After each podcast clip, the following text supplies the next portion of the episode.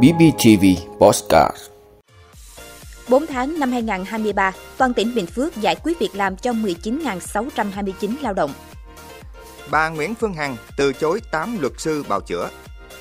Sau gần 2 năm, Lâm Đồng bỏ cấm tách thửa.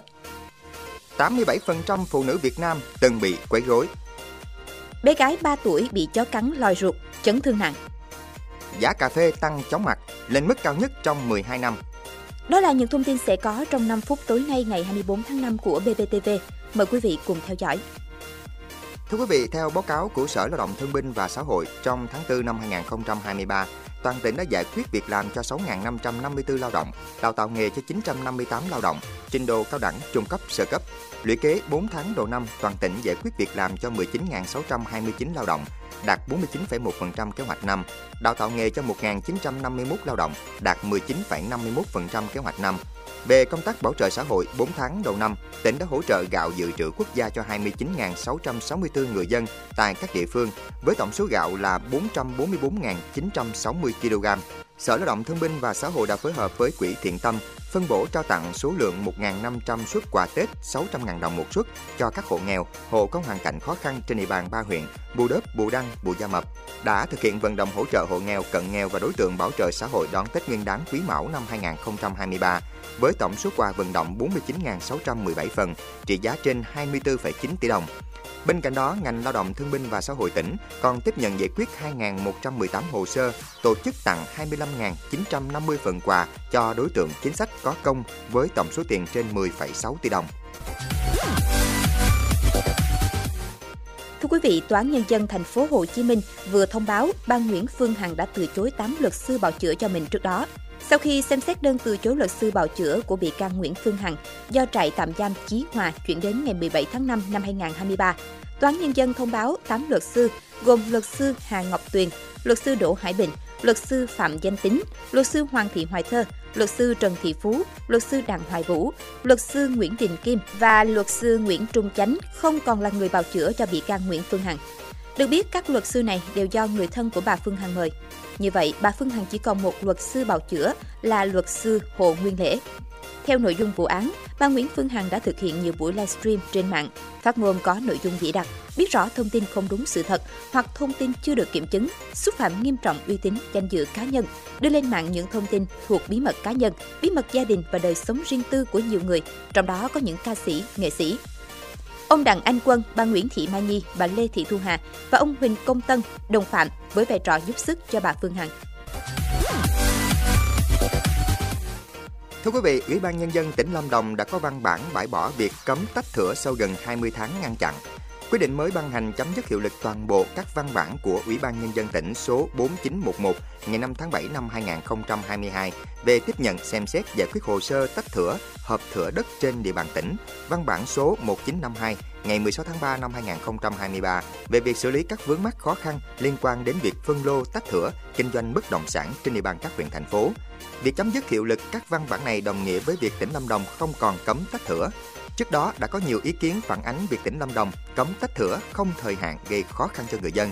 Các quyết định của tỉnh Lâm Đồng liên quan đến tách thửa từ tháng 11 năm 2021 đến tháng 3 năm 2023 không đúng với luật hiện hành. Sau phản ánh trên thì Cục Kiểm tra văn bản quy phạm pháp luật của Bộ Tư pháp đã có ý kiến và làm việc với Ủy ban Nhân dân tỉnh Lâm Đồng. Thưa quý vị, theo nghiên cứu của tổ chức ICNED, tỷ lệ phụ nữ Việt Nam từng bị quấy rối từ lời nói khiếm nhã cho đến hiếp dâm là 87%. Con số này thậm chí còn cao hơn Ấn Độ, Campuchia và Bangladesh. Ở một quốc gia luôn đề cao và trân trọng giá trị truyền thống lại có con số phản ánh một thực tế đáng buồn. Nhiều người hồn nhiên cho rằng những lời nói hành động của mình khi bình luận về cơ thể của người khác chỉ là trò đùa vui. Vậy cần làm rõ như thế nào là quấy rối tình dục. Theo khoản 9 điều 3 Bộ luật Lao động năm 2019, Điều 84 Nghị định 14 năm 2020 quy định rõ, quấy rối tình dục tại nơi làm việc là hành vi có tính chất tình dục của bất kỳ người nào đối với người khác tại nơi làm việc mà không được người đó mong muốn hoặc chấp nhận. Quấy rối tình dục ngoài xã hội, trong đó có quấy rối tình dục trên không gian mạng, thì hiện tại Việt Nam và trên thế giới chưa có khái niệm hay định nghĩa cụ thể. Tuy nhiên, quấy rối tình dục trên không gian mạng được hiểu là hành vi tình dục có tác động tiêu cực đối với nạn nhân trên bất kỳ nền tảng kỹ thuật số nào, dù là công khai hay riêng tư.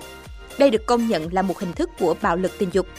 Dù là hình thức nào thì các hành vi quấy rối tình dục vẫn luôn khiến các nạn nhân bị tổn thương, ám ảnh và gây ra nhiều hệ lụy. Các nạn nhân bị quấy rối tình dục gần như không có sự phản kháng hoặc có sự phản kháng yếu ớt. Theo thống kê, chỉ hơn 20% số người bị quấy rối có phản ứng và 1,5% nói với gia đình, bạn bè, 11% báo với người thẩm quyền, còn lại lựa chọn im lặng. Điều này làm cho những kẻ quấy rối tiếp tục các trò đùa vô văn hóa của mình mà không nghĩ rằng đó là hành vi trái đạo đức, thậm chí trái pháp luật. Thưa quý vị, lãnh đạo Bệnh viện Đa khoa khu vực tỉnh An Giang cho biết, đơn vị vừa cấp cứu thành công một bé gái 3 tuổi bị chó cắn nguy kịch, lòi ruột ra ngoài và chấn thương đầu nghiêm trọng. Trước đó vào khoảng 11 giờ ngày 22 tháng 5, bé DHB tên viết tắt 3 tuổi, ngụ phường núi Sam, thành phố Châu Đốc, được gia đình đưa vào cấp cứu trong tình trạng bị nhiều vết thương ở bụng, trong đó hông, bụng trái, ruột lòi ra ngoài. Đầu, thái dương bé cũng bị chảy xước nhiều chỗ, đỉnh đầu có chỗ sưng tụ máu. Lúc mới vào viện, mạch huyết áp ổn, nhưng bé bị đau đầu kèm đau bụng nhiều. Gia đình cho biết bé bị chó cắn. Sau khi tiếp nhận, các y bác sĩ bệnh viện đa khoa khu vực tỉnh An Giang tại thành phố Châu Đốc đã truyền dịch, giảm đau, theo dõi sát sinh hiệu, đắp gạt ấm lên phần ruột lòi ra ngoài, chụp hình sọ não, siêu âm, xét nghiệm. Sau đó quyết định mổ ngay. Toàn bộ ruột được đưa lại vào ổ bụng qua đường mổ giữa trên rốn. Hiện tại tình trạng sức khỏe của bé đã tạm ổn, đang nằm theo dõi ở khoa ngoại nhi. Thưa quý vị, theo Bloomberg, giá bán buôn cà phê vào tuần trước đã tăng lên mức cao nhất trong gần 12 năm qua. Những người yêu thích cà phê trên khắp thế giới có thể gặp khó khăn trong việc tìm kiếm một cốc cà phê yêu thích phù hợp túi tiền của họ khi cuộc khủng hoảng chi phí sinh hoạt và nguồn cung khan hiếm đã đẩy giá cà phê lên cao, Bloomberg đưa tin. Giá cà phê thậm chí còn tăng cao đối với cà phê hỗn hợp Robusta, vốn thường rẻ hơn vì dễ sản xuất với số lượng lớn. Robusta thường được sử dụng trong cà phê hòa tan, cà phê espresso và cà phê xay hỗn hợp được bán tại các siêu thị như một loại đồ uống thay thế rẻ hơn cho khách hàng. Báo cáo chỉ ra rằng, người tiêu dùng tại Đức, thị trường cà phê lớn nhất châu Âu, đã chứng kiến giá bán lẻ cà phê tăng cao trong bối cảnh giá cà phê hòa tan tăng gần 20%. Giá cà phê hòa tan của Mỹ tăng chậm hơn so với cà phê rang xay trong tháng 4.